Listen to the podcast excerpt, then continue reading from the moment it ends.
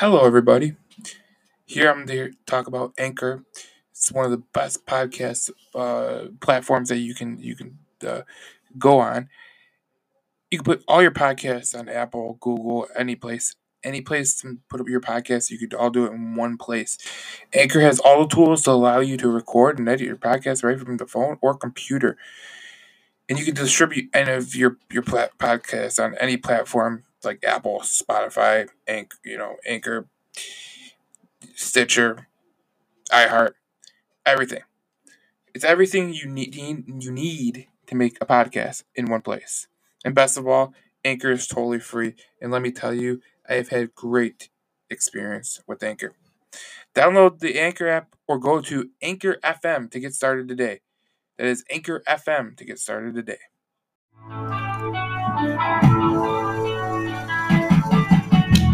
Welcome to Cindy and Joe's show. I'm Joe, I'm Cindy. and Billy Joel is playing. Obviously, I'm sorry. Cindy's very happy about it. I had a bad experience being at a Billy Joel concert, so I'll just refrain from uh-huh. comment. The reason I played this song is because you were right. I was wrong.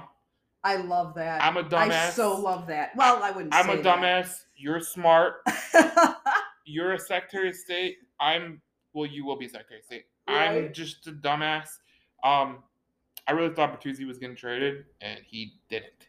yeah, we had quite a spirited debate and conversation about that on our last show. And uh, Joe was adamant that uh, Bert was was on the block, and uh, I was equally adamant saying no way. Bert's not going anywhere, and I had my reasons for it. And I'd love to expand on some of that, Joe. Would you care to explain to everyone out there in listening land why you felt that Tyler Bertuzzi was going to be traded? My reason was justified. Because I thought Stevie Y was going to send a message to the team, right? That, like, what's happening is not acceptable, right? But he didn't. And I was wrong. So I admit that. But here's the thing like, I didn't expect him to get as good a, a deal as he did with Nick Leddy. And I obviously knew Namestnikov was gone. And I thought it was really, really telling when he went on 97 1 he said, "Yeah, anybody that was unrestricted free agent, I was willing to sell, but they had, they had have a buyer. Right. Yeah. And I was like- If you're an unrestricted free agent right now for the Detroit Red Wings, he was shopping all y'all. Yeah, yeah, that's right. He was, and then he just, you know, I think he put all of his UFAs out there, and then, uh, you know, got you know got rid of the ones people took a bite on. And um, but I'll tell you this, I think that what he got, I'll agree. I like the deal he got for Nick Leddy because I like Sonny. You know, I like Sundqvist. I thought that was a great acquisition, and um, you know, plus he got a pick out of that, and he got uh, Walnut, Walnut out of it. So I think he did. I think he did all right on that one. But I'll tell you, for Namestnikov and Stecher, I don't think Stevie got Steve Yzerman deal out of that. He got what any other GM would have gotten. He got fair market value, perhaps. But Steve is so used to getting better, or we are used to Steve getting better than fair market value. We're used to seeing the Yzer deals. We're used to seeing seeing some really um, you know, getting some real serious value. I mean, Stevie's known to pick pockets. He's known to cut real tough deals. I actually expected him to get more out of those two, but I think for Leddy, he he got a very very good deal out of it. Here's the issue, though. The issue for uh, Stevie Y was, I was I was surprised he got anything for Stecher. I mean, Stecher's been fu- effing brutal. I mean, I watched him against Seattle. Um, I was with the Jenna Meister. Uh huh. because it was my birth. it was my birthday. Uh, it's, it's so I was watching the Red Wings and I was like, they better beat this goddamn team. And then she like like obviously she left because it was getting late. She didn't really want to be driving home that late. But uh, I was watching a game and all, all I said was, "This MFer better make the MF and play." And like you know my my cousins were my cousin was downstairs and she's like, "What what's going on?" I'm like that's sports. You don't even understand. But you, they don't understand when we're yelling at the TV like they can hear so us. pissed off because like, and this is what I steamed from Stecher. Like, and we were, I was talking with Nolan yesterday, the, the guy from uh, the Free Pre- uh, the News, Detroit News, Yeah. and uh, he was saying, you know, like he was talking to some Vancouver people, and they said like, yes, Stecher has good moments, and he has bad moments, and sometimes he gets better as the year goes on, and sometimes he gets worse as the year goes on. And I was like, he got worse with Detroit, and I was like, God, like I was, I was so, I was surprised that Stevie got anything from him. To be honest, the way he's played, um, Namestnikov, fourth round pick, I think that's right in the realm of what you know was going for. Namestnikov is a good player, but there's some deficiencies that he has. Mm-hmm. Um, so, but it, I was surprised that he got as much as he got for uh, Leddy. That was good. He got Walman, who was he's got a great shot. Uh, Sundqvist, who's a heavy body who likes he likes to hit, and that's something that I, I think on every Detroit fan is like. They need some bruisers. Bring the bodies, bring the size. Yeah, and we've been looking for that, and hopefully the Detroit Red Wings are recrafting uh, kind of their roster to reflect the um, the need for some more physical play, and uh, that yet they're bringing on highly skilled guys. I think one thing's for sure, and what I why I was so adamant Stevie was going to keep Tyler Bertuzzi, and I laid out why I thought that was. Steve basically confirmed that in his statements to the media is that his core group is Larkin, Bertuzzi, Seider, and Raymond, and he's going to build around that. He's going to build a team around that beginning of that core. And I think he might have one or two other guys who are going to become a part of that core. Mm-hmm. Um, who are going to reveal themselves to be worthy of that here at the either end of this season or starting uh, next season. But I think he's going to do a lot over the off season mm-hmm. to build around these guys. Um, I think this season would have been a whole lot different if Vrana was playing the whole year. I mean, look. Well, and they were doing, and actually, even with without Vrana, right? Look how well they were doing up to the All Star break. You couldn't argue that this team was making progress, and Steve said that. Mm-hmm. So, but um, the, the last, fact that they've just the last six weeks have been oh, it's been brutal. But again, uh, you know what I say to this? Yes, the last six weeks have been ugly. They've been brutal. They just collapsed defensively. Mm-hmm. You know, when you're giving up 10 goals, nine goals, seven yep. goals against Edmonton. I mean, you're giving up a ton of goals, but at the same time, um, you know, again, they are they knew that that's where their deficiencies were yep. and with the schedule they ran into in the last six weeks oh yeah it just shows that i mean i think i think the deficiencies were always there defensively but it wasn't so starkly obvious until they started playing some really, really tough competition. I agree. For the most part, I think that that um, I just think with Vrana in the, in the lineup, I think this is they would be closer to a playoff spot than they than they are right now. Obviously, they have not played good defensive hockey, and part of that, I just think that is there's a mixed bag of. I think what Stevie Y said on 97 when to take it about running into a wall. I think they did run into a wall. I think they played good for so long and they did so well. And then they ran into this little rut. And a lot of teams run into it. But uh, the last couple of weeks of the season, we need to see some improvement. I think if you do see improvement, I think Blashill's back. If you don't see improvement, Blashill's not back. Well, and that is the question of the day, really, and the question that Stevie Y has been asked, and quite frankly, he's dodging that. And I think that's very telling. The fact that he won't directly address the Jeff Blashill question uh, is in itself very telling. I think you could be onto something, Joe. I think you could be right. He could be in an evaluation stage right now mm-hmm. where he's saying, mm, it's gonna it can go either way. We're at a, teams, we're at a tipping point. All teams have run into a, a rut where they've they've hit the snide and they're they're, they're playing bad hockey and then they get back on a, on a run. But yesterday was a good start, and I think they need to get mm-hmm. back to playing the way that they were playing because the last I think it was what two, three, four weeks that wasn't Red Wings hockey. That was just hogwash. It was absolute garbage.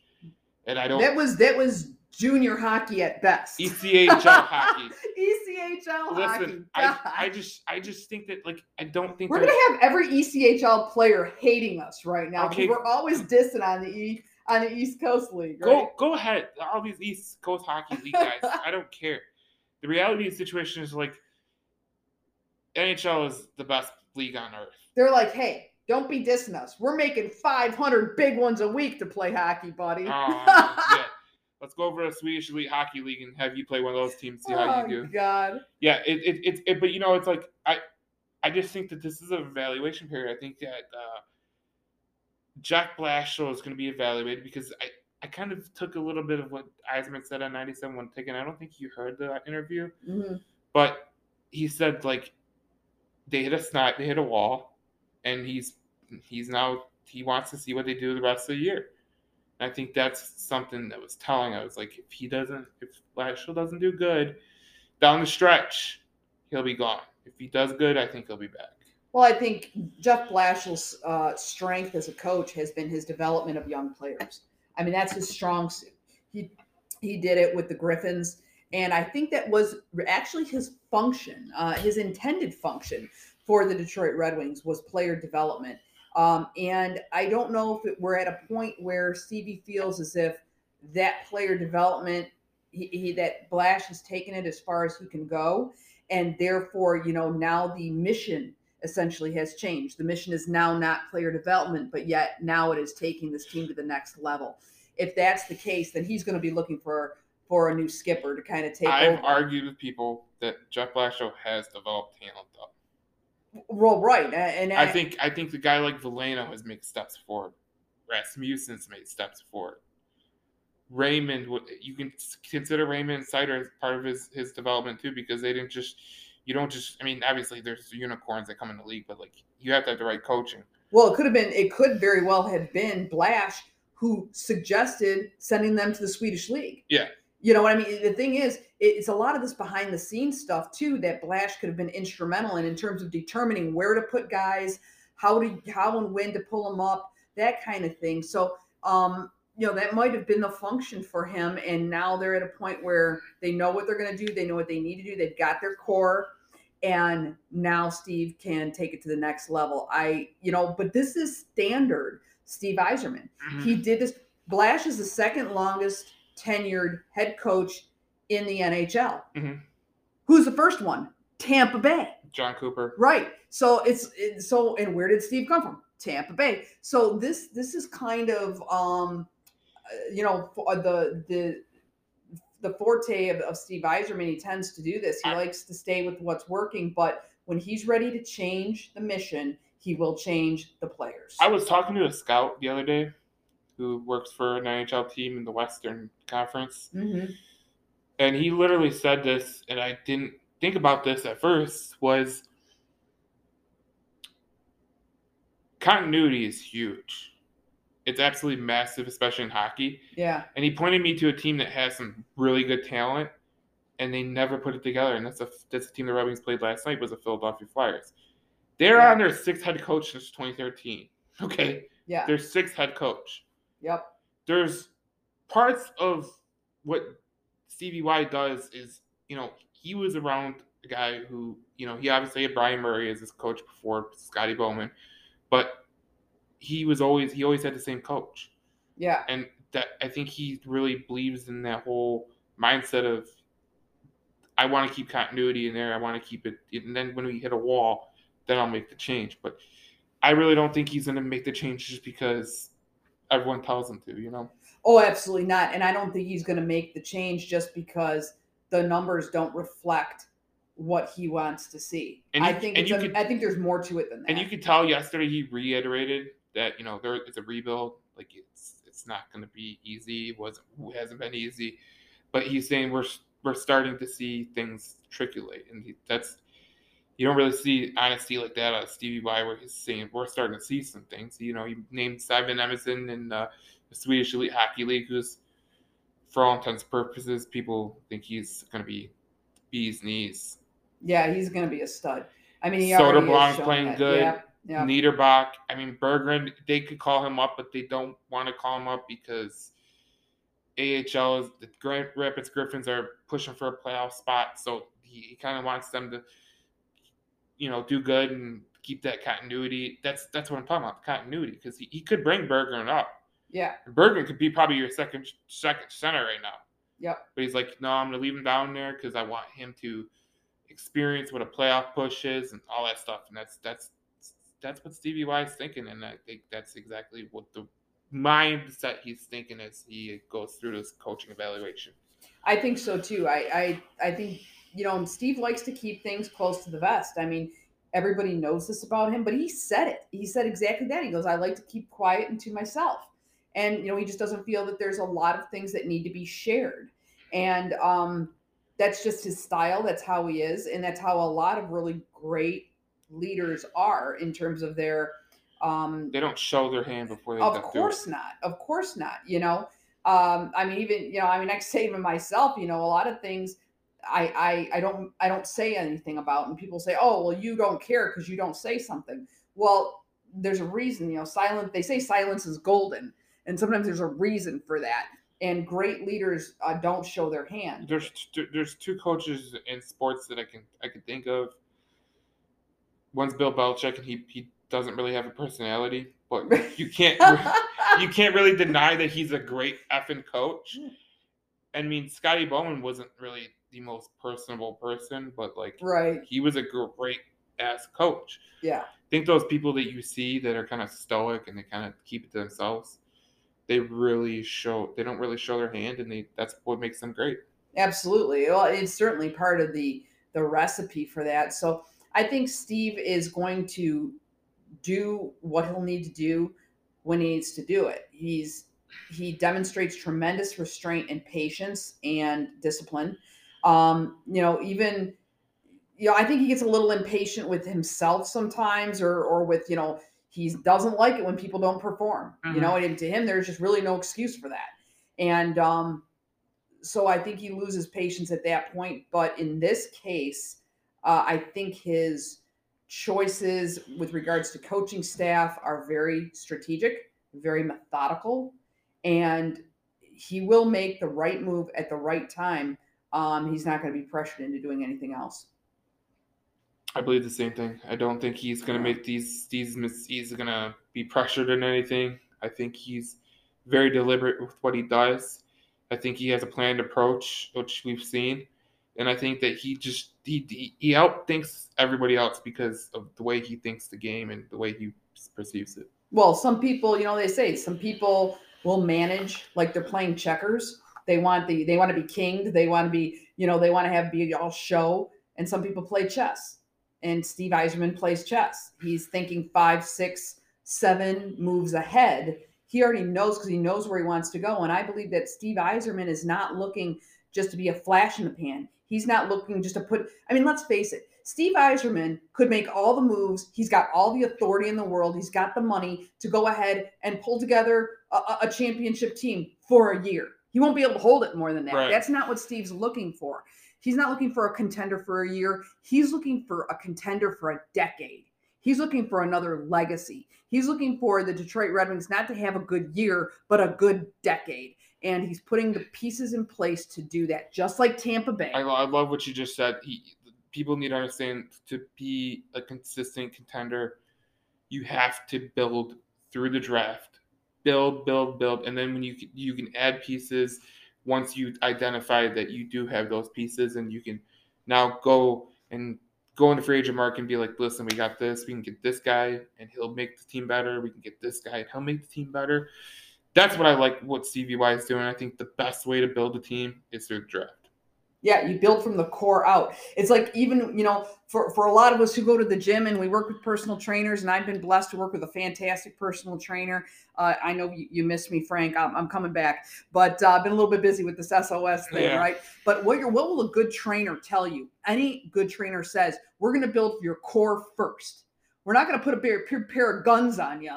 Like, yeah, we could do that. We could build up your arms and you can give you a pair of guns that are going to be flashy but you don't have the you don't have the core strength to hold that up.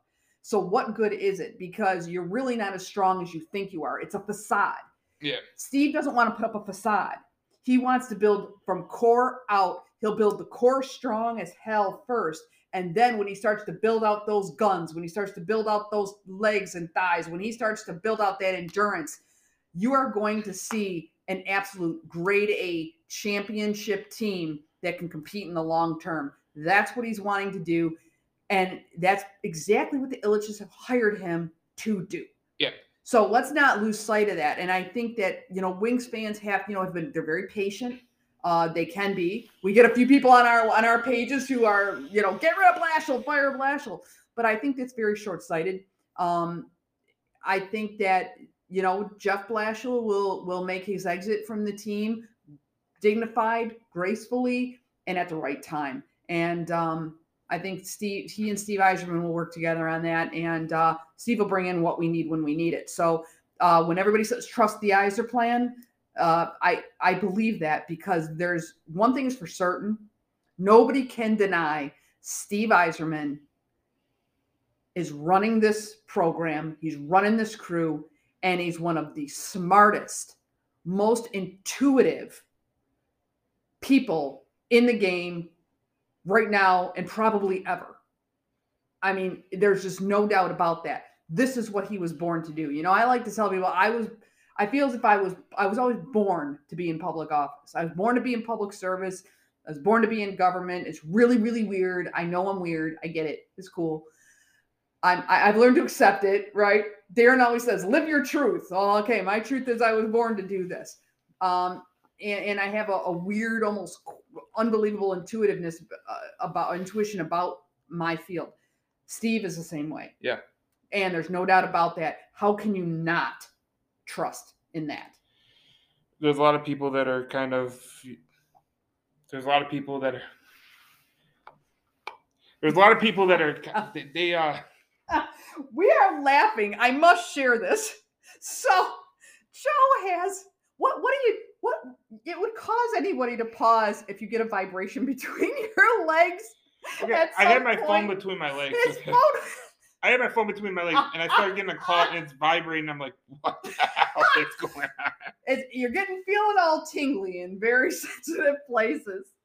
oh boy! Causes pause for anyone. But anyway, we digress. We get off of it. I can't. I can't even. I don't even know what I just said. Can't even. Re- can't even recover from that. Well, thank God. I think the Red Wings have the right people in place.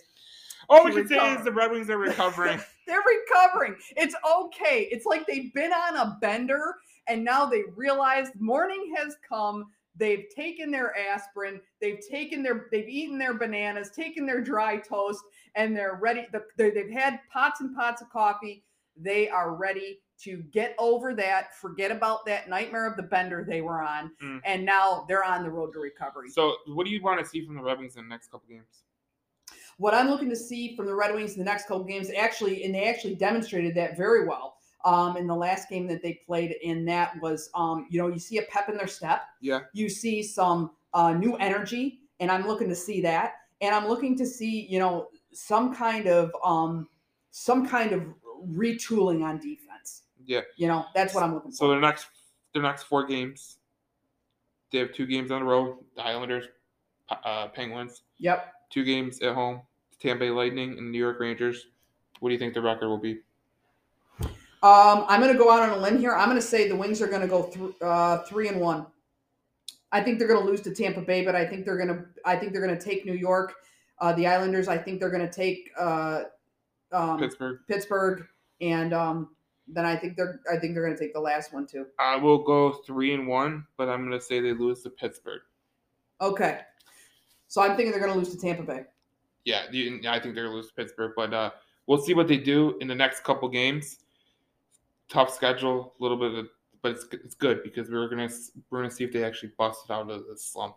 They got twenty what twenty games to go, nineteen games to go, yeah, something so, like that. Something like that. Yeah, they got they got a few ways to go, but I, I think if you can just gather a little bit of pride and points, yep. finish strong. Finish strong, and I think that forget be, about the bender. I think that'll be good for everybody involved. This is Cindy and Joe show. This is the rubbing segment. Obviously, you will hear Nolan Bianchi of uh, of the uh, Detroit, Detroit, News. News. Uh, he's a freelance writer. He was formerly on the Locked On Red Wings podcast. Very good hockey mind. You can follow him on Twitter. And then in the next segment, we will be talking about the Tigers talk about a difference in two teams at the same personnel owns, but we will get to that in the next segment. See you then. All right, welcome to Cindy and Joe show. Obviously, Cindy's not here. We are with Nolan Bianchi. I hope I said that right. Uh, he caught, he's a freelance reporter for the Detroit News, and he was on, formerly on the Locked On Red Wings podcast. He's got a lot of good insight into the Red Wings, so we have him on here. Yeah, thanks for having me. I'm uh, I'm looking forward to it. I always love chopping it up about some wings. So uh, obviously, lots to talk about. Yeah, I seen that you were there yesterday at the press conference. I was not. I was I not. thought you. I thought you were there. No, no, I was uh, I was doing that all from from the comfort of my own bedroom. So that Oh, was that was Was that on? It was on to- Skype, right? Zoom or whatever. Yeah. Yeah. How did how did how did Yzerman sound when he was talking about you know the whole trade deadline? What did you think about it? Well, I kind of thought that you know he, he really did the best with what he could.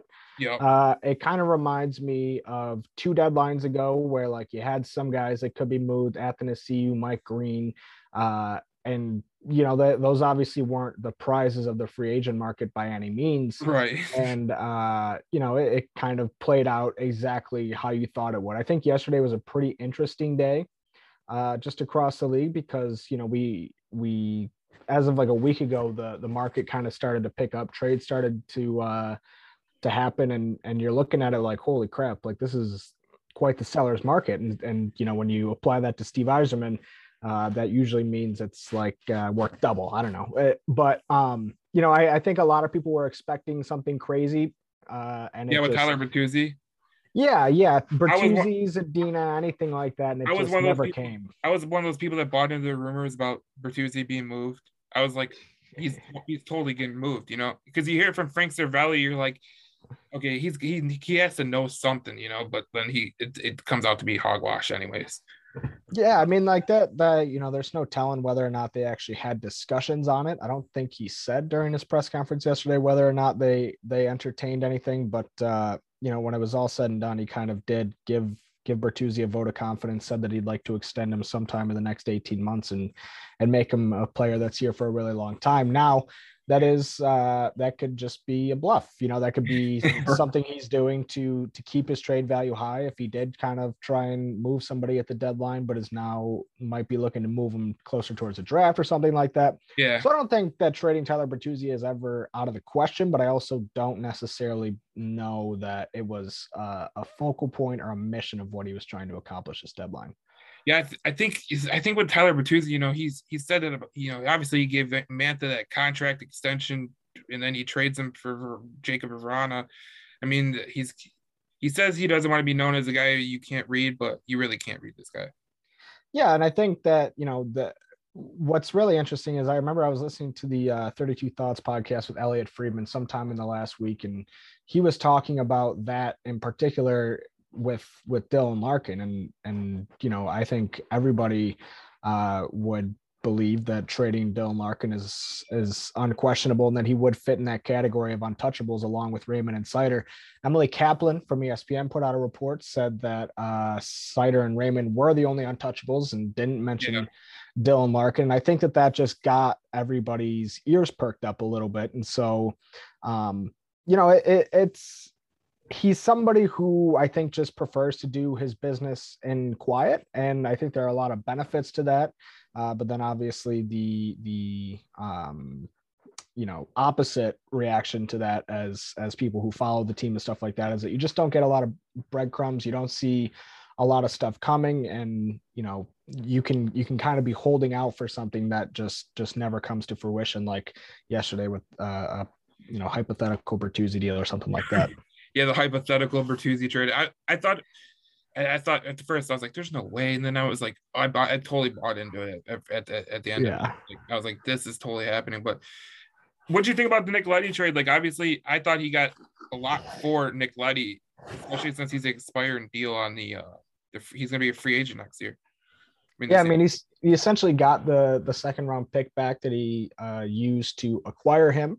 So I thought that was nice. And then on top of it, he got a couple uh, nice players in uh, Oskar Sundqvist and Jake Walman. I don't know what those players will be, but you know, I I do think that as you kind of move these players out, I mean, he moved three players at the deadline.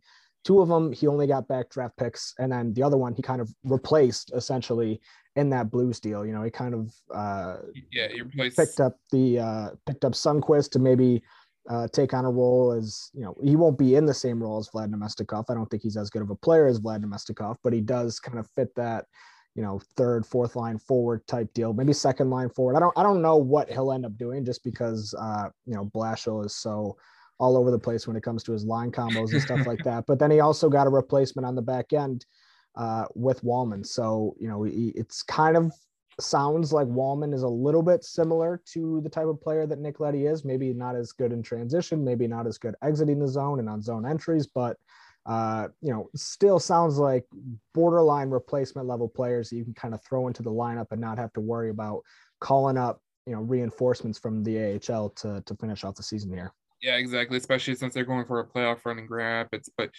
you know, I I watch seeing Sundqvist become to the Red Wings and uh, Walman. You know, obviously I have a scouting background with the, the, NHL, and I actually interviewed with the Red Wings. But you know, Walman, that, that guy, he's he's a he's just a stay at home defenseman. He's not really good in transition, so I see what you're saying there. And Sundqvist, he's a bottom six guy, but it's still good to get something back for a guy who's probably going to free agency anyways. Yeah, absolutely. And I think, you know, when you think about what the trade deadline is for for a rebuilding team, a team like the Red Wings, you know, it's pretty much just to how can we get assets without setting, you know, our team back and and you know, let's just be smart about this and I'm glad that that he's not going to just let things fall off the cliff and say, all right, well, you know, you know, I don't know how we're going to get through the rest of the season because things have not been good. He actually acknowledged that yesterday as well yeah.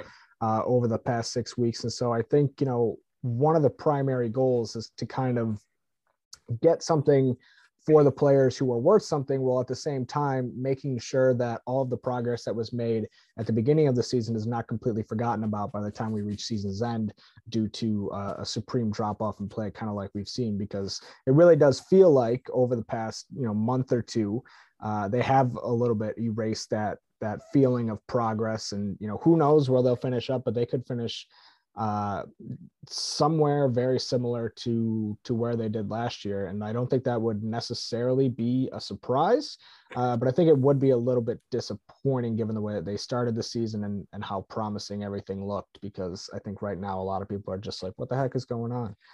So. Yeah i, I look at it like i kind of like i think the first part of the season was kind of like a mirage if you if you would you know? Because i really don't think they were that good because I really don't think that they had the defense to, to, keep up with it. And I really didn't think their offense was that good either. But this has been totally just ridiculous the way they've allowed 61 goals in the last 10 losses, and it's just ridiculous. Yeah, this last stretch has been uh, really bad. And, you know, I remember I was looking at it kind of I think I can't remember if it was going into that Toronto game or if it was before the or after the Toronto game or whenever it was, but you know that was kind of the beginning or or I don't want to say the beginning. They they had a really tough seven game stretch where they played like seven top ten teams in the yep. league.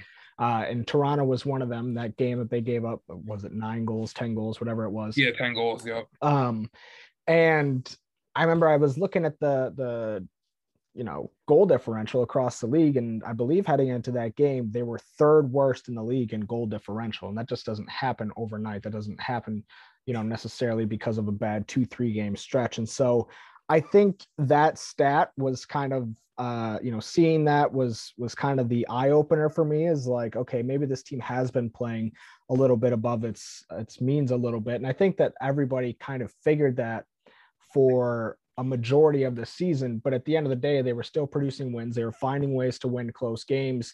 And and you know maybe maybe it was the result of a buy-in but their losses were really really ugly. And so i think at the end of the day like you just have to to come to terms with the fact that yeah their defense was was not very good at all. And uh you know we're kind of seeing the results of that now. Their goaltending hasn't been good. Like i mean I, Nedeljkovic has been playing better as of late but man like some of the goals that they're giving up, I mean, hitting your hitting your own puck in your own net is kind of embarrassing. But giving them nine yeah. goals to the Coyotes was a little bit of a rude awakening, if you will. Yeah, there was like twice in a five game stretch where Nedeljkovic got pulled and then he had to get sent back in the game because Greiss was worse. And I honestly like don't ever remember seeing that in my entire life. So to happen twice in five games is really kind of tells a story of where that team was. And I do think that that Arizona loss was a bit of a, a reaching rock bottom point for that team. And, you know, kind of the thing that mm, I, I guess for me and, you know, outside of that stretch, I think, well, during that stretch, that that tough seven game stretch, I think it was kind of becoming clear that okay, this team probably is going to make playoffs, and then it's like, all right, can they rebound against the Coyotes? And then they they throw out that kind of performance, and pretty much from then I was like, all right, that's that's all she wrote on this one. So yeah, I was I was surprised they unloaded Troy Stecher too because of his he, he I can't he was just not good with Detroit. And you know, there were several times where he looked good, and then he looks really, really bad at times. It's like, whew. Yeah, Troy Stecher was a really interesting case. I remember when when he first signed with Detroit, I talked to uh, some woman who covers the uh, Vancouver Canucks pretty closely, and you know, I was asking her like, what what is the story on this guy? Because Vancouver fans love him. You know, he he's obviously not exactly a world beater back there on the blue line, but like, what's the story? And you know, she basically told me that every single year you know, he would start in the on the third pair and then slowly kind of work his way up to being a top four guy by the end of the year. Looked really good in a couple different situations, and, and fans would be high on him going into the next season, only for him to to kind of find himself back in that exact situation uh, with with you know heading into the season on that third pair. So I think you know, he was scratched for a little bit. He had the wrist injury. I think there were a number of different things that kind of played into that. But I mean, like there were times last year, I believe, where where they played seven defensemen and he wasn't in the lineup, and it was like, dude, like that's that yeah. just didn't seem right. Like he I wasn't it, playing that bad.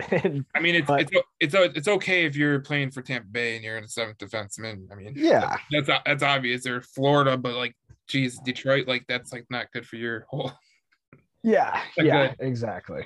Yeah, so I really want to know what do you like think about Blashill? Do you really do you think he's going to be fired at the end of the year? I mean, I, I'm kind of of the slim majority that thinks that this is mainly a talent thing, but I, his line combinations have kind of haven't been great. So I, I was wondering what you think about that. Um, as far as whether or not he will be back next year, I think that that quote from Yzerman yesterday was a little bit telling. Uh, I don't think it was as telling as some people wanted it to be. Like I, I, posted on Twitter, and I think a lot of people took it as like, "Oh, he's definitely gone," yeah. um, because he did say the last six weeks haven't been good for anybody. But the fact of the matter is, he did also acknowledge the fact that they had seen some real progress at the beginning of the year. I was kind of under the impression that maybe if this these last six weeks in this complete and utter collapse didn't happen, that maybe he had a chance of coming back.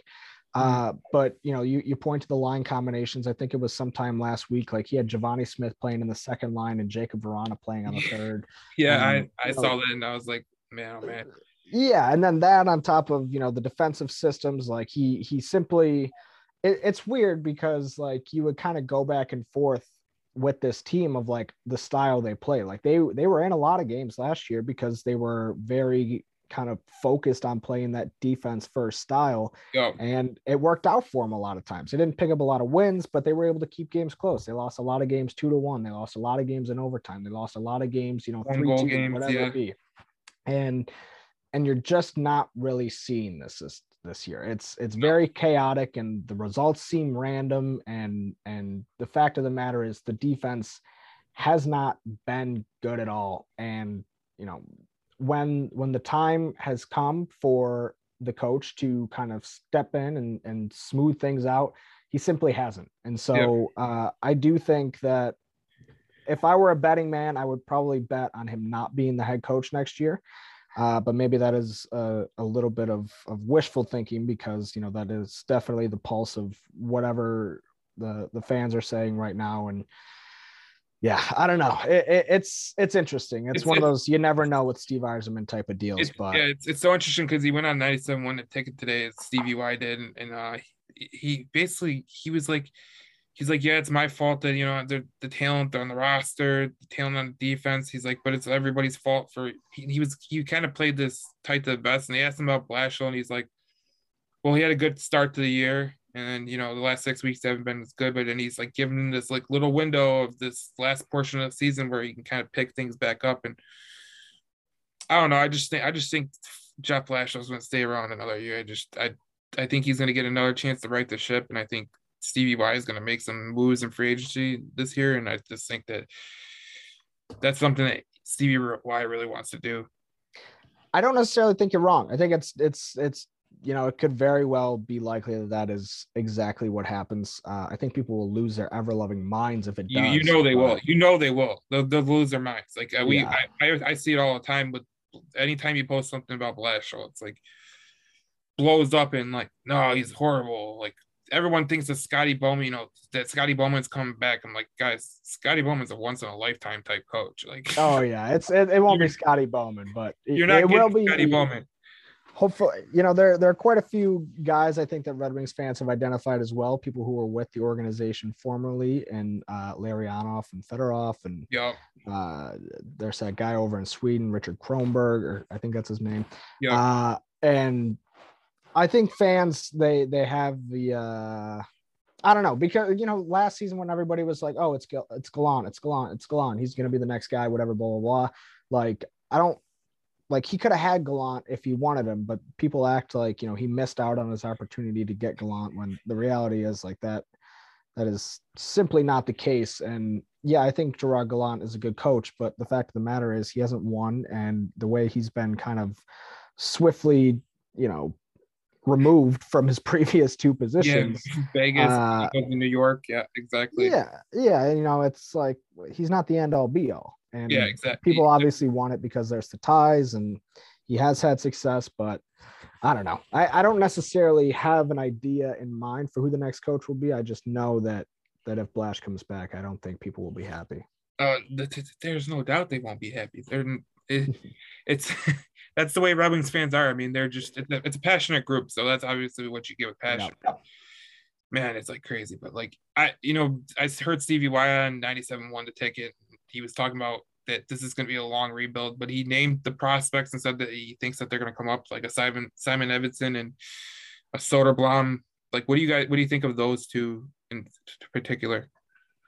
Well, I think uh, Soderblom's kind of an interesting case. I think you know he'll definitely probably be spending a, a season in Grand Rapids, but uh, who knows? That that could very well change. Uh, you know, starting next year in training camp, I do think he'll come over to North America. I hope he'll come over to North America after next season, and kind of you know probably not, or I would say, eighty percent chance that he won't make the roster out of camp, but uh, you know, I, I, think it'll be good to start getting him looks in the AHL, kind of getting him adjusted to that game on North American ice. And I think that that's a, a something that a lot of people overlook is simply being able to adjust to the the North American rinks. Uh, and you know, Mo Seider definitely he came over uh, from from Sweden and and he adjusted pretty well, but he also had a full year in the AHL. And, and Lucas Raymond is an exception to that. Uh, but Lucas Raymond is a very, very, very special type of player. And I'm not saying Elmer Soderblom isn't, uh, but I do think that, you know, he is definitely more of a uh, prospect in the traditional sense of like, okay, you're going to need to bring this guy along. Edvinsson, though, I, I, I am very high on Simon Edvinsson. I think that there's like a chance that in five years, like I don't I don't ever want to say like oh he's going to be better than Moritz Seider because Moritz Seider is looking like uh, a perennial Norris Trophy candidate. Yeah, but I do think that there's a chance that in five to seven years you can genuinely ask yourself the question who would you rather have uh, Seider or Edvinsson, and it might be a tough decision. So that is not an indictment on Seider at all. It is more a uh, very high praise for Simon Edvinsson because he looked like a very good prospect coming out of the draft and everything he's done in his draft plus one year has only kind of reinforced that uh, in a way that that has me really excited. All of his strengths have, or all of his weaknesses have kind of been, uh, you know, developed over this past year, and, and we're seeing a really special player start to grow over there. Oh yeah, I I, I love Simon Edvinsson. I think I think what you just said about him and Seider, I think that's that's exactly what I kind of envision about uh, Edvinsson. I think man, he's just a, he's so, he's so good when you watch him. He just him and Seider, they kind of when I was watching Seider over there in the Swedish Elite Hockey League, I was like, this guy's ready to play. And I look at the Edvinsson, I'm like, this guy is probably ready to play next year. yep, yep, exactly.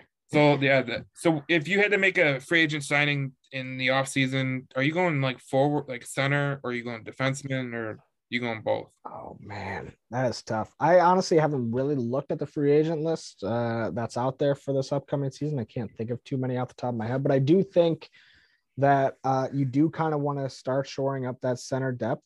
Um, that's uh, that's exactly I, I think I you're kind of loaded on the wings. I do think that there's probably a possibility that they go out and they make a, a a, a, solid signing on the back end, but I also don't know that they'll be committing any money to that. So, you know, what kind of player can you really get for, you know a, a limited budget um, on the free agent market.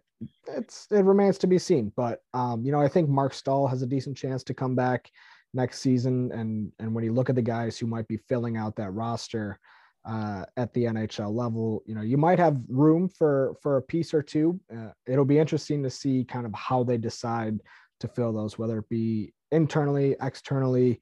Um, but the defense does need to improve. So maybe that's that's where it happens. But um, I would say actually I'm gonna I'm gonna flip my answer. So I'm gonna say defense one, uh, center two, and then you know if you can get some help on the wings, uh, by all means go for it. And then who knows what they'll do in the goalie market as well, because Sebastian Cossa is still going to be quite a bit away, and uh, Greiss is a free Thomas agent. Greiss is, is I would make a, a pretty good bet that he's not coming back next season. No, I don't think he's coming back. But you know, I kind of think center is a little bit of a big. That's a that's kind of one I I look at and I'm like they really need center depth because you know Larkin is obviously your top center. That's going to be that's but you need a second center that's actually a second center, not like Pusit or or uh, you know any of those guys because you really need a second center, especially playing in the Atlantic Division where there's so many people. You know. Yeah, no, that's that's a good point as well. Like the the Atlantic Division is so loaded with talent up the middle, and I I just it, it could be via trade. You know, they they could. That was kind of the thing that I had thought about with Bertuzzi is like, well, if you can trade him for an Anton Lundell type player, a Marco Rossi type player, somebody who you who you can kind of take a gamble on to say, okay, this is going to be our permanent answer at the two C. I think you know that's good enough reason for me to go ahead and do something like that because, like you said, it is so hard to do it, and if they're going to do it through the draft, um, You're gonna be waiting. you're yeah, you're going to be waiting probably uh, a little bit on you know that elite player up the middle. Um, but you know, we'll, we'll see. We'll see. Unless you get the top overall pick, because you know how you miss the play, you barely miss the playoffs, and you get the top overall pick in the NHL draft. Yeah, yeah, that's true. That's especially if you're an original six uh, big market team. Yeah, especially since you know they kind of want you to, especially in New York and all that stuff. So, Yeah, yeah. all right, man, it's been it's been nice talking to you. Obviously, you know a lot of stuff, and it was it's been great to have you on. We'll have to have you on again. Appreciate it. Thank you. Yeah, anytime. All right, cool. This is Nolan Bianchi from he's a he's from the Detroit News. He was on Locked On Detroit Red Wings podcast, and uh, he came out between the whistles. And hope you liked it. Have a good day. Welcome to Cindy and Joe Show. I'm Joe. I'm Cindy. Country has made a, a look into the Cindy and Joe Show. I'm a little curious about the musical choice on this segment. I mean, I love Johnny Cash as much as anyone. Johnny Cash, baby. Oh. Mm. I fell into a ring ring of Fire, Ring of A Fire. ring of fire. Because you know why? And we're talking about the Tigers, and you must explain. The Tigers, I believe, are in a ring of fire, and Chris Ilitch is involved. Okay, you're going to have to expand a little bit on that because what do you mean by the Ring of Fire? So Chris Ilitch had to go on a media expose to say, "Listen, I, I didn't vote for the CBT. I vote. I didn't vote for it. I, I, I, I've obviously, you know, all of us agreed on the, the last bargaining agreement when it was specifically came out from four different writers that you were one of those people that voted not to approve it. And then we go on. He says, No, no way. I never voted against it. And that might be true, but that doesn't mean he wasn't working behind the scenes to be opposed to it. Or the second, didn't the- take the the- actual It vote. doesn't mean that he said the first one he didn't vote no on. Maybe he voted yes on this one, but it doesn't mean he voted no. He didn't vote no on the other one. But the funny part about it is, I have a hard problem with the Detroit Tigers right now. What's your problem with it? The problem with the Detroit Tigers, Other than Al Avila, which we know, I anybody actually, who's listening to I this- actually am going to give Al Avila a little bit of credit. uh oh, he actually has been doing a pretty good job. But here's where I kind of am, am a little bit skeptical of the Tigers. Now, Chris Ilitch, God bless his heart, great guy. I love the Ilitch family. Obviously, we love the Ilitch family, the Red Wings, Tigers, all that stuff. absolutely. Little Caesars Pizza, great. Detroit legacy. Great, great. Listen, the Detroit Tigers have a rich tradition of history, pageantry.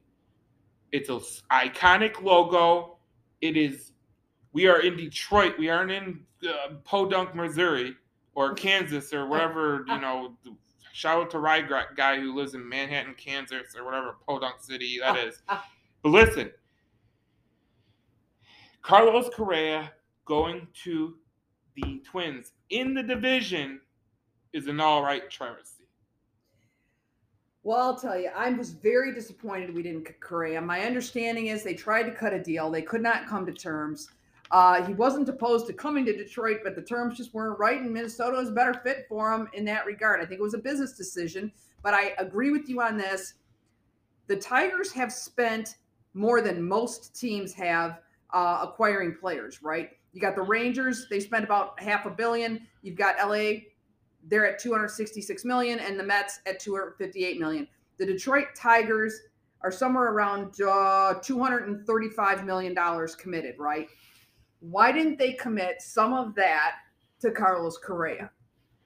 That I don't understand. Okay, but here's a, here's what I don't understand. The Twins guy is known as a uh, as, as a cheap owner. He's been known as a cheap owner. This is a guy who traded off pieces like like water just because he didn't want to pay him. Okay, I don't. So now we see what he he went to the, the, the Twins for, and he obviously gets to opt out after every year, which is not bad. But, but and that might have been one of the terms that but, Chris Ilitch wasn't willing to agree to. But you, in my opinion, that's better for you. Because let's say Correa does ball out, right? And then you say, okay, Correa, come on, we'll pay you, you know, this, whatever. I think, or you go to the free agency and you get someone better who comes around. I think the Tigers did a disservice to their fans. And I think that I only have one thing I need to see from the Tigers this year. What's that? I need Riley Greene up immediately. Immediately. At, at, like the home opener, I need him up. And I need Spencer Torkelson. And I need oh, I, I need think, I think you're gonna you're gonna see. I think you're gonna see. I need these guys sure. because and we Riley Greene too, because Riley Greene, this that guy. It, listen, he you think Lucas Raymond and Mo Seider are studs? You think Cade Cunningham is a stud? Riley Greene, rookie of the year. Book it. Book, Book it. it. Wow, I should be I should be I should be placing a bet right this. I already did. I already did. Plus sixteen hundred. Let's go. You don't have to listen to any sports betting. You just listen to the Cindy and Joe show. Joe's got you covered. Um, plus 1600. Spencer Torkelson's plus 500, which makes no sense. But I'll take Riley Greene's plus 1600 all day, every day, because I think he's going to dominate.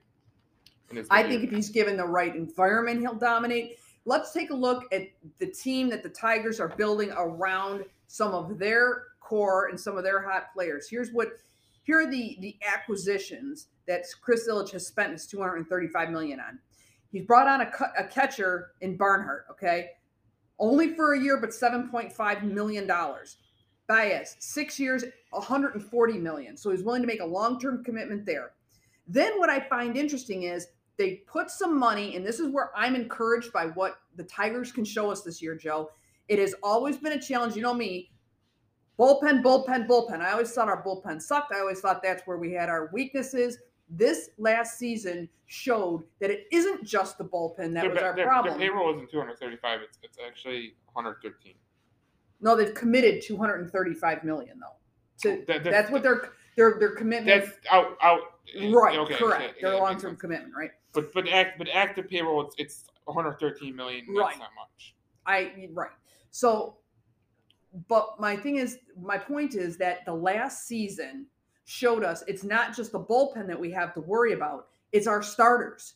We had a serious deficiency in our starters. Need, and if you look at we need an offense. And if you look at the money that the Tigers have committed, they've spent a good amount on two starters, left-handed starter Eduardo Rodriguez for five years at 77 million. But he's got to opt out after two, which means- and then you've got another, then you've got a right-handed starter in Pineda, that's only a one year at five point five like million. I don't like that one, but. I, but the point is, uh, and then they got a reliever, right? And then they pick up a, a right, and then they pick up uh, a left-handed reliever for a couple of years at 13 million. Yeah, the guy from the Athletics. Yeah. Yeah. So, but my point is this: they are investing in their pitching, which is where they were seriously deficient.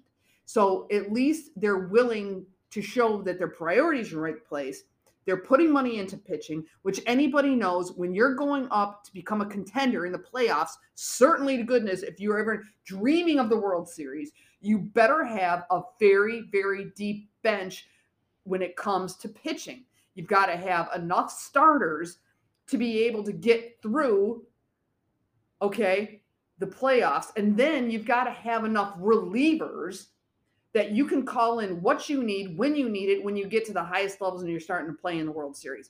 So, you know, my dad worked for the Tigers, right? I mean, a lot of people know this back in the early, late 40s, early 50s. And um, he saw some of the greatest times of baseball, right? And, um, you know, my dad was an outfielder and, um, you know, so he was not a pitcher. But I'll tell you what, who did he hang out with? My dad was an outfielder, but he hung out with pitchers. And I found that really interesting. And he would always have him, you know, teach him different pitches and things like that. That's where he kind of refined his knuckleball. And I'll tell you, almost till the day he died, he could throw an amazing knuckleball pitch. And a lot of people cannot master that pitch. But um, you've got to have a you've got to have a you've got to have starters as well as relievers who are diversified. You've got to have enough of your balanced left and right-handed pitchers, but you also have to have people who have specialized pitches and be able to diversify that. Um, you know, you can't just throw heat all the time. Um, but uh, you got to have a couple guys who can bring that on. So I think that if you see where the Tigers have invested in, uh, you know, some of that committed money, I like where they're committing that money at. And I think Baez was a great deck. I think not. I think uh, locking him down for six years was a smart move. And um, I think that they are headed in the right direction, but I don't fault them, Joe, for these short contracts. I know you don't like them, but I don't fault them because no, you know why? it allows I them to be versatile. I think the opt outs are good because, but I think they are also bad because let's say Javi Baez doesn't work out. You know he's not going to opt out of that contract. You know, let's say I, I think Eduardo Rodriguez is going to opt out of his contract because he did good in Boston, and that's a shorter porch than in Comerica Park where you basically got like you basically got forever. You can go from here from to like St. Clair, and you still won't. You still won't give up a home run ball because such a big ballpark. Instead yeah. of Boston, where like it's a it's a boombox, you know. Well, you know, and I think here's the other thing too, Joe. You know, they're only going to have Miggy for another year too. Yeah. So I think that uh, you know that maybe some of these some of these deals reflect the fact that they're going to have to be doing some retooling after this season anyway. Mm-hmm. Um, I don't think you're. I don't think they're looking to be playoff contenders this next season, but the season after that, I think you're going to see some significant changes and some long. Here's here's here's what I need from Chris Ilitch. Okay, I need one thing.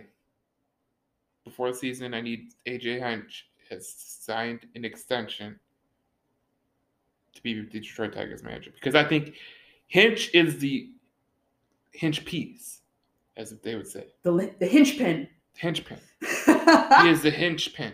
Yeah. He is this what stirs your drink. You know, we're lucky in this town because we, for all the hate Blashill gets, he has done pretty well in, with the team that he has.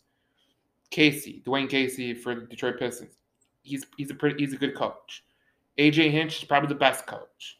Dan Campbell, you could tell that that team loves his ass and will do anything for him, and they will run mm-hmm. through an effing brick wall and bite off kneecaps. AJ Hinch, though, right when he came in, you knew there was boom right then and there. He, he made a difference. You know, AJ Hinch strikes me as the type of manager who he's almost he doesn't have the same personality as Sparky Anderson, but he has the same kind of calming demeanor. Like like you knew I think I think Sparky I was think, in charge, it was gonna be okay. You know who I think he's like? Confidence. I like him. Attitude wise. Attitude wise, who do you think he's, he's like? Baseball's version of Stevie Y. Maybe, yeah. Baseball's version of Stevie Y. He he doesn't really he doesn't really have emotional he doesn't really get emotional a lot. He he's very concise in what he says. Like when you hear him talk about why he did this and why he did that. And we, when he goes on the morning show at 97.1, when he says something, there's so much about how he did this and why he took out this picture and why he did this. Those that's that's that's rare. he's very I, I find AJ Hinch to be very strategic. I find him to be um very objective in his analysis of things. And I think he relies more on analytics Mhm. and more on the science of baseball than he does, you know, kind of like he's not a I'm gonna feel my way through it kind of guy. He's a no, I'm a very calc he's a very calculated um th- you know leader and I think he makes decisions I think he's got a based human, on I- he's very data driven. I think he's got a. He's very I, data I think he's got a human element to him too, where he doesn't really rely on analytics totally, but he he uses it as a, as a tool. And he said that before. He uses it as a tool. He doesn't use it as the definitive measure. And I think that's what separates him from a lot of those guys that do use analytics as like their total go to. I mean, in Maybe he uses analytics to validate his instincts. That's that's what I'm saying. So Yeah. like in hockey, there's Toronto Maple Leafs, and they are a total analytical driven hockey team, Mhm. and they suck. I mean, I don't suck, but they they can't. Def- they're they're bad defensively, and they because they want to score goals, and they do score goals, but in the playoffs, a lot of times analytics goes out the window because playoffs are the playoffs. And I love that AJ Hinch doesn't use strictly analytics to, you know, feel the way, way about the game.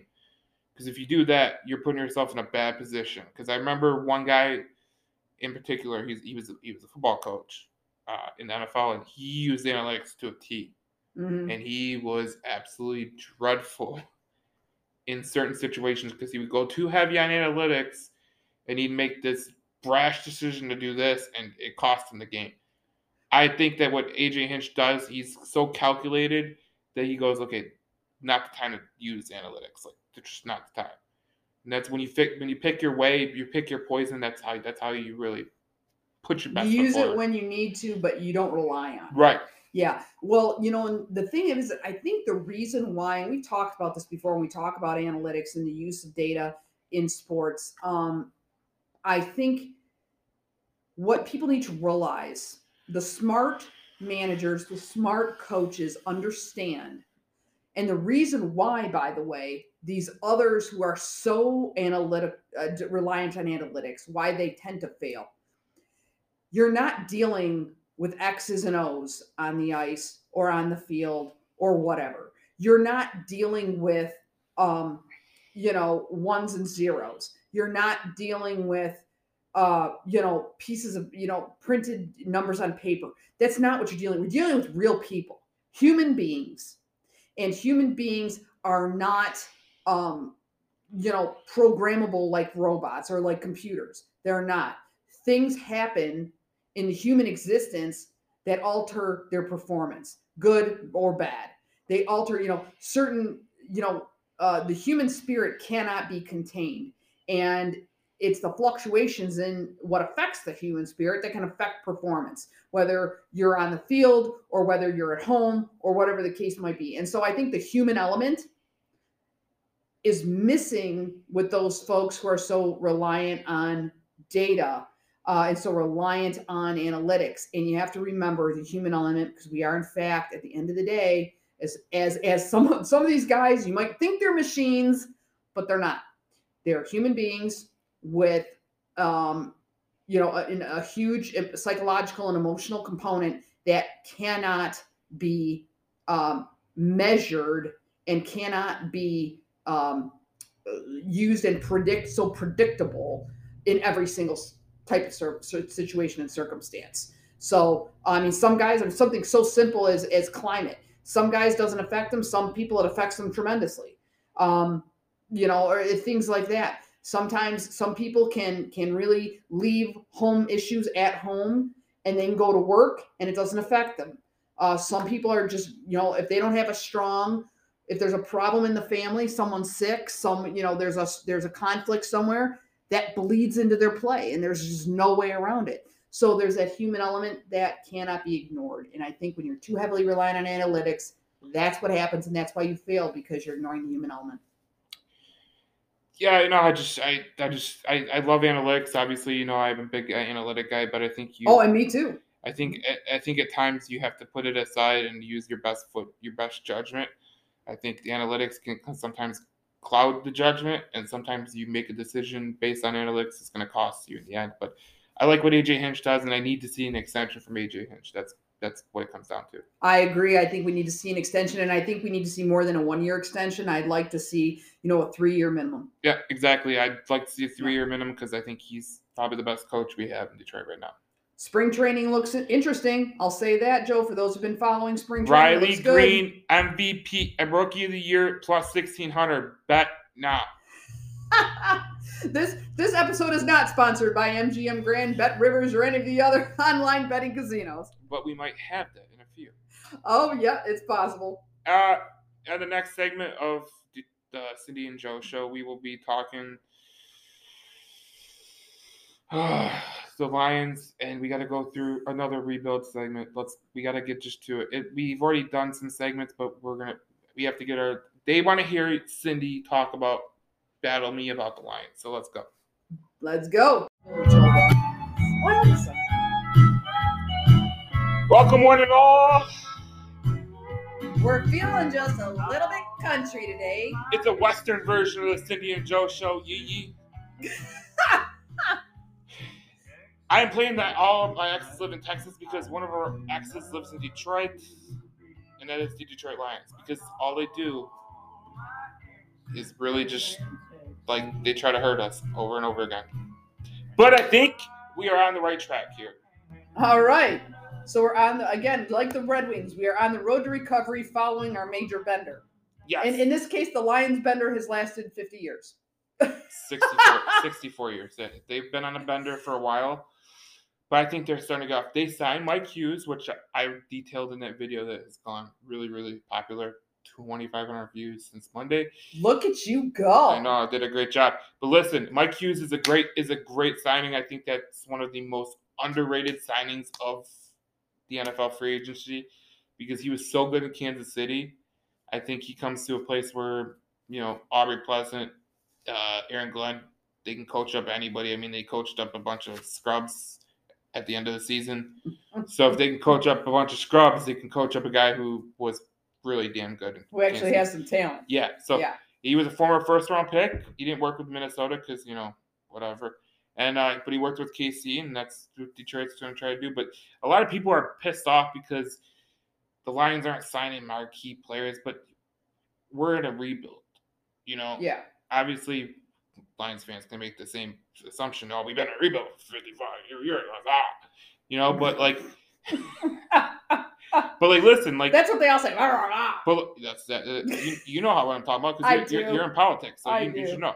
But like, yeah, like, I, like they're rebuilding.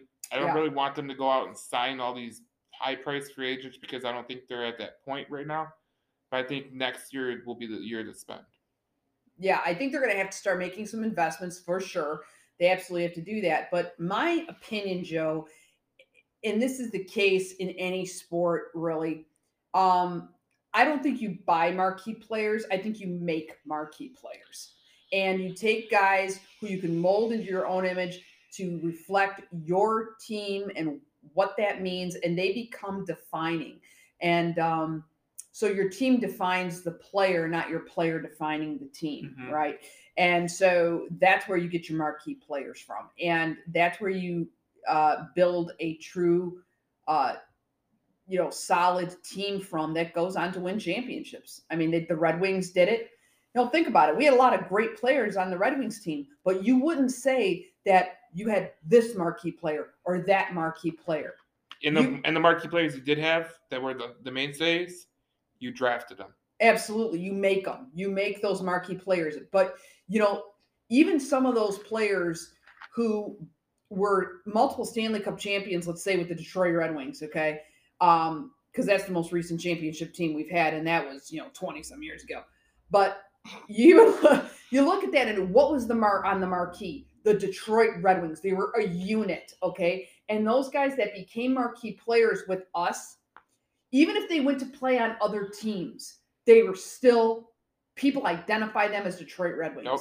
That's what I'm talking about. Yep. So that's what I think the Lions need to do is they need to take some of this talent uh, you know, some of these other guys are like, you know, Okwara and Onwuzurike and, um, you know, there's, um, you know, a number of other guys that I like too. Um, and you take some of these guys, Panay um, and you make them marquee players and you have them become de- you know the, the lions will define them in the future. And i'm talking about a future lions here. I'm talking about a lions team that is regularly competitive. Um, a, a lions team that we'll see in the playoffs you know and i believe those days are coming um, actually it's almost inevitable. I mean, look how long the Boston Red Sox had to wait for it, right? But Right. it comes eventually. So every year that goes by, actually, it's more and more likely that it's going to happen at Yep. some point. So I think the Lions can build it if they build it that way. Not only will they have the marquee players, but they will have a playoff contending team.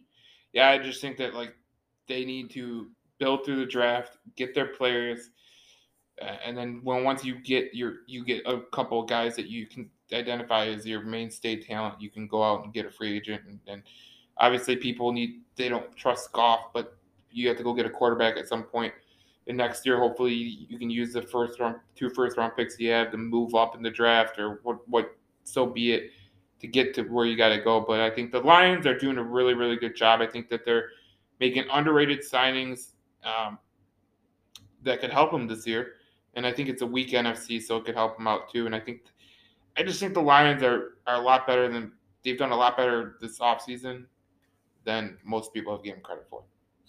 I it would seem that way. It would seem that way. And you know what I was always encouraged by, you know, even a couple years ago when we started talking about this, is the fact that, and I still believe this, the fact that they've changed management at the top and they changed all of it. And Chris Spielman is part of it. Yep, Chris Yeah. Spielman. You've got, uh, you know, uh, Dan Campbell. You've got, you know, um, oh gosh, drawing a blank. You know, our guy Brett Holmes. Brett Holmes. Brett Holmes. You know, you've got between Brad Holmes, Dan Campbell, Chris, Chris Spielman. Spielman. That alone is enough to change the trajectory all the way down. It's like trickle down economics, right? It's trickling down. And those guys are going to put together the team that they envision. And I think they're all on the same page. And I think that's good for Lions fans. It's good for the Detroit Lions. It's, you know, it's gi- not, give them give them three four years. Though. it's not easy taking over for a moron in Pat, Matt Patricia and Bob Quinn. So it's going to take some time because Yeah. that, that that guy has those two dumb dumb guys, boobs. assholes, boobs. Boob. They they're using a lot Right. of body parts, but that's basically what they are. Uh, just a bunch of invalids, and uh, so it's, you know it it just Tell it- us how you really feel, Joe. you know what it really pisses me off though because All right, here we these, go. these guys had an opportunity to win in Detroit. And the, Matt Patricia's dumbass took over a playoff team. And he buried it into the ground.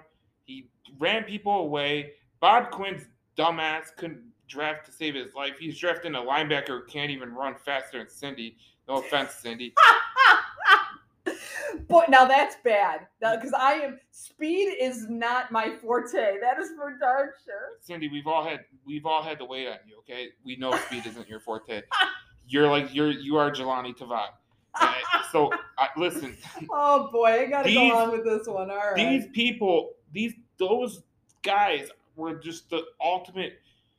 They were uh uh, what's what's what's the word for uh uh, uh, uh when you you have a bad you have bad food in the fridge and it smells the whole effing fridge up like old food.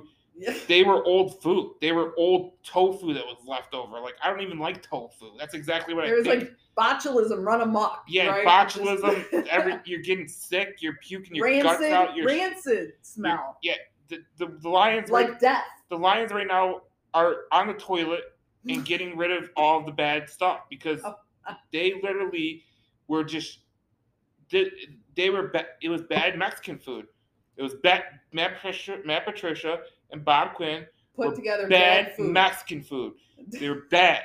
And you know what happens when you eat Mexican you, food? you think it's burning going down? It's burning three times as bad coming out. it's going it's going through you like shit on a tin horse, man. It's ramming that shit.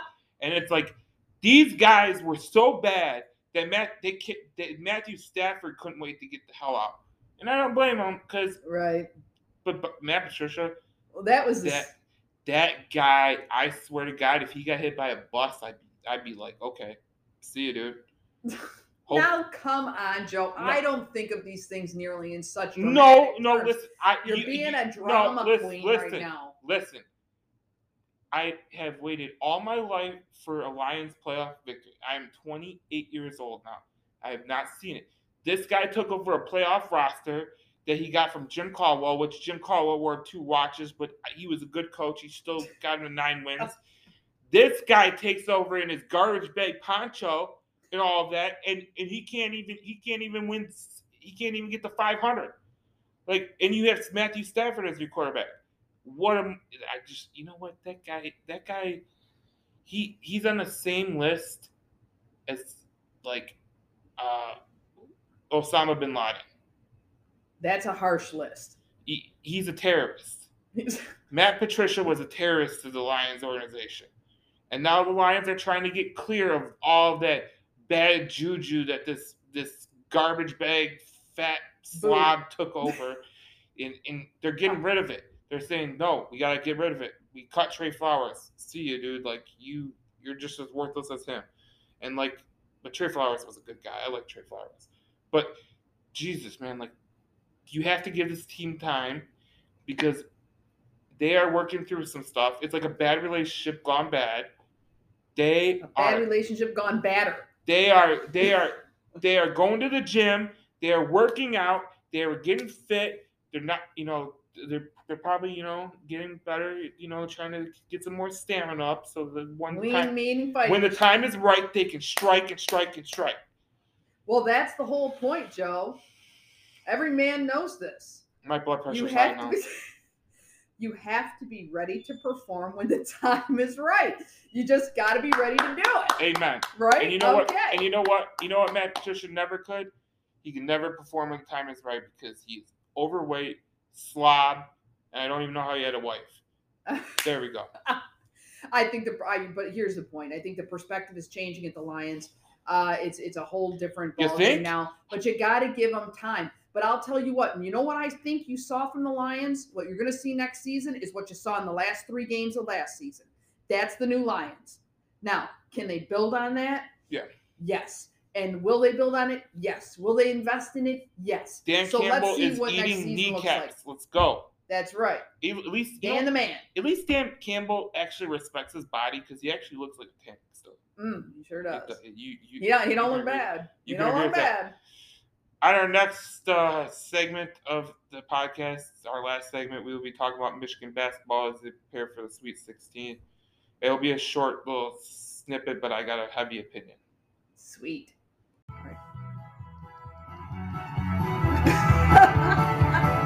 Woo! Yeehaw! It's because Michigan's in the, in the Sweet 16. Yeah, that's why. That's why I was wondering what the whole country music connection was because you know we are your hometown team on Det- Between the Whistles Detroit Network, the Cindy and Joe show. But you would think it was like Between the Whistles, San Antonio or Houston or Mhm. something like well, that. we gotta we, we gotta have love for our country folk because they're some good people. Amen. Absolutely. But Michigan's in the Sweet 16. They play Villanova, which, you know, obviously you're a Michigan State fan. Yes. So it's so hard for me. I want you to know I choke when I have to say go go go blue. blue. You don't have you don't have to say that. You don't have to say that. But I do know. I when my but- but- Spartans are out, I'm all blue. but here's the thing. This is both the Michigan Michigan kind of state kind of segment because it's kind of a compliment to Michigan Michigan and Juwan Howard. You know, I've watched Michigan State for years, and this was the first year A that fine choice. which yeah this but this is like this this year and last year were the two years that i just i didn't see an alpha right? I didn't Mhm. see an alpha dog. With michigan they are everything that michigan state basketball used to be. Now let me let me rephrase this. Michigan basketball has been in the sweet 16 i think five times in the last so many years but last at least the last 10 but anyways they right now have been better and they have been more doggish to uh to, to be be frankly, they've been better in the way that they approach the game. They've been better in the way that they uh, attack. And you know, every time we, we talk about when we talk about Michigan State football, we talk about this relentless attitude, and you know, you see it on the helmets and everything. Michigan basketball has the same relentless attitude. They have an attitude, and that's good. You should have an attitude when you're good. And there's a guy, you know, that a lot of Michigan State fans don't like, and Hunter Dickinson. It's kind of a pompous ass. I kind of don't like him either because I think he's a prick. But listen, oh, oh. Boy, that's not putting too fine a point on it. Well, I think I think no, no. Did you did you catch what? See what I did there? Yeah. Not to put too fine a point on it. Yeah, I think Saying, I, right. I think he's just he's he's he's a dog and he's an alpha. And when you're an alpha, you kind of piss off other alphas, you know, and that's the reality. But just the way they play, they're they're a tough team. Um, they matched the Juwan Howard's uh, the, you know mentality, and for all the hate that I gave Juwan Howard about his uh, his slap of Greg Gard, you know, when he got suspended, um, he's really turned it on. He's really turned it on, and he's really been a good coach, and he's shown it. And there's one thing that if Tom Izzo needs to look in the mirror, he needs to look down the, like Jim Harbaugh needed to look down to, to East Lansing and see what they're doing. Mhm. Michigan State better look down to Ann Arbor and see what they're doing because what they're doing is they are they have done what Michigan State basketball was when they had Branden Dawson, when they had Draymond Green, when they had Xavier Tillman, guys that like showed leadership. They showed an alpha dog personality that they could take the game over if they need to. They're the leader, and they've shown that they were the leader. And that's one of the issues that Michigan State had. With Michigan, Dickinson's their leader, and he shows he's their leader, and he's a mismatch because a lot of teams can't keep up with his size. But if you're being honest with yourself, Michigan basketball has been really, really good. They've been they've been Well, they're record setting. I mean, what is this? Five five consecutive trips now to the Sweet 16. yep.